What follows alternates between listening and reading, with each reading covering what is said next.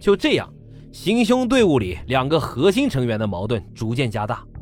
首先呀，老包起了杀心，他决定先策反与他同乡的黄波。老包找到了黄波，说是刘贵啊，打算只带他的两三个同乡去日本。接下来啊，他会把船上的其他人全部都杀掉，你只有跟着我才有活路。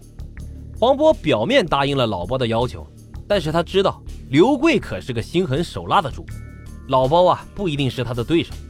为了能够最终活命。黄渤转身啊，就把老包的想法告诉了刘贵。话音刚落，刘贵心中便有了打算。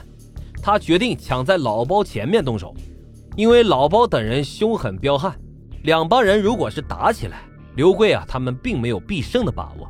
所以他先找到了船长李全，告诉他们劫船是老包的主意，并且啊所有的行动都是老包一个人策划的，特意强调二副王波也正是老包杀害的。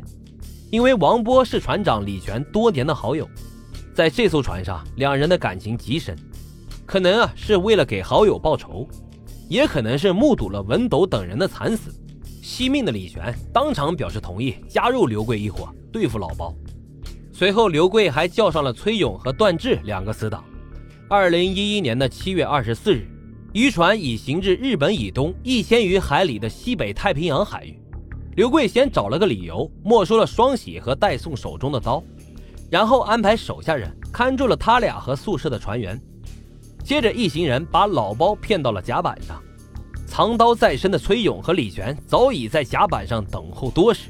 二人瞅准了时机，一前一后夹击捅向了老包。老包猝不及防之下，腹部啊被连捅了数刀，最终被迫跳入了海中。随后，老包的死党双喜和戴宋。也被逼迫先后从宿舍的窗户跳入了大海。紧接着，刘贵一伙又将包成、单喜、秋华等人逼迫到跳海。刚结束完的刺杀行动让刘贵等人是疲惫不堪，大家简单的收拾了一下，便很快的入睡了。但是还没有睡多久，船长李全就感到了不对劲，渔船机器的转速从一千降到了七百左右。经过众人的检查。发现船底的总阀被人为的打开了，从而导致了机舱底部进水，最终导致渔船失去了动力，并且船体也开始倾斜，荣于二六八二号随时都有沉船的危险。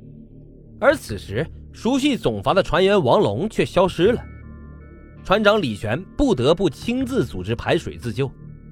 就在这时，船员傅忠。龚军、丁明、宋春四人身着救生衣，跳上了载有救生物资的逃生筏逃走了。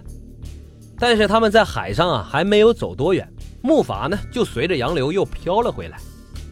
刘贵、李玄等人马上朝木筏上扔油吊铁坠，试图让他们的木筏沉没来淹死他们。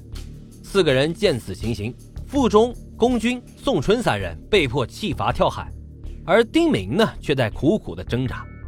最终，江龙跳上了木筏，持刀捅伤了丁明，逼迫其跳海。但是啊，刚才跳海的宋春啊，并没有被洋流带走，而是又被拉上了渔船。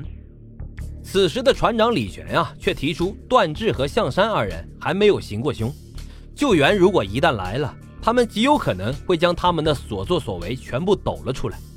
但是此时的刘贵啊，却不想杀害二人。于是他指使段志、向山二人处置刚刚被救上来的宋春。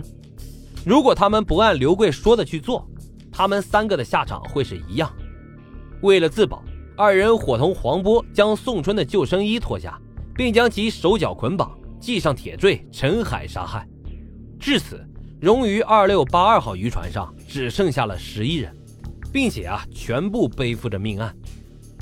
二零一一年七月二十五日。荣于二六八二号向外发出了求救信号，等待救援。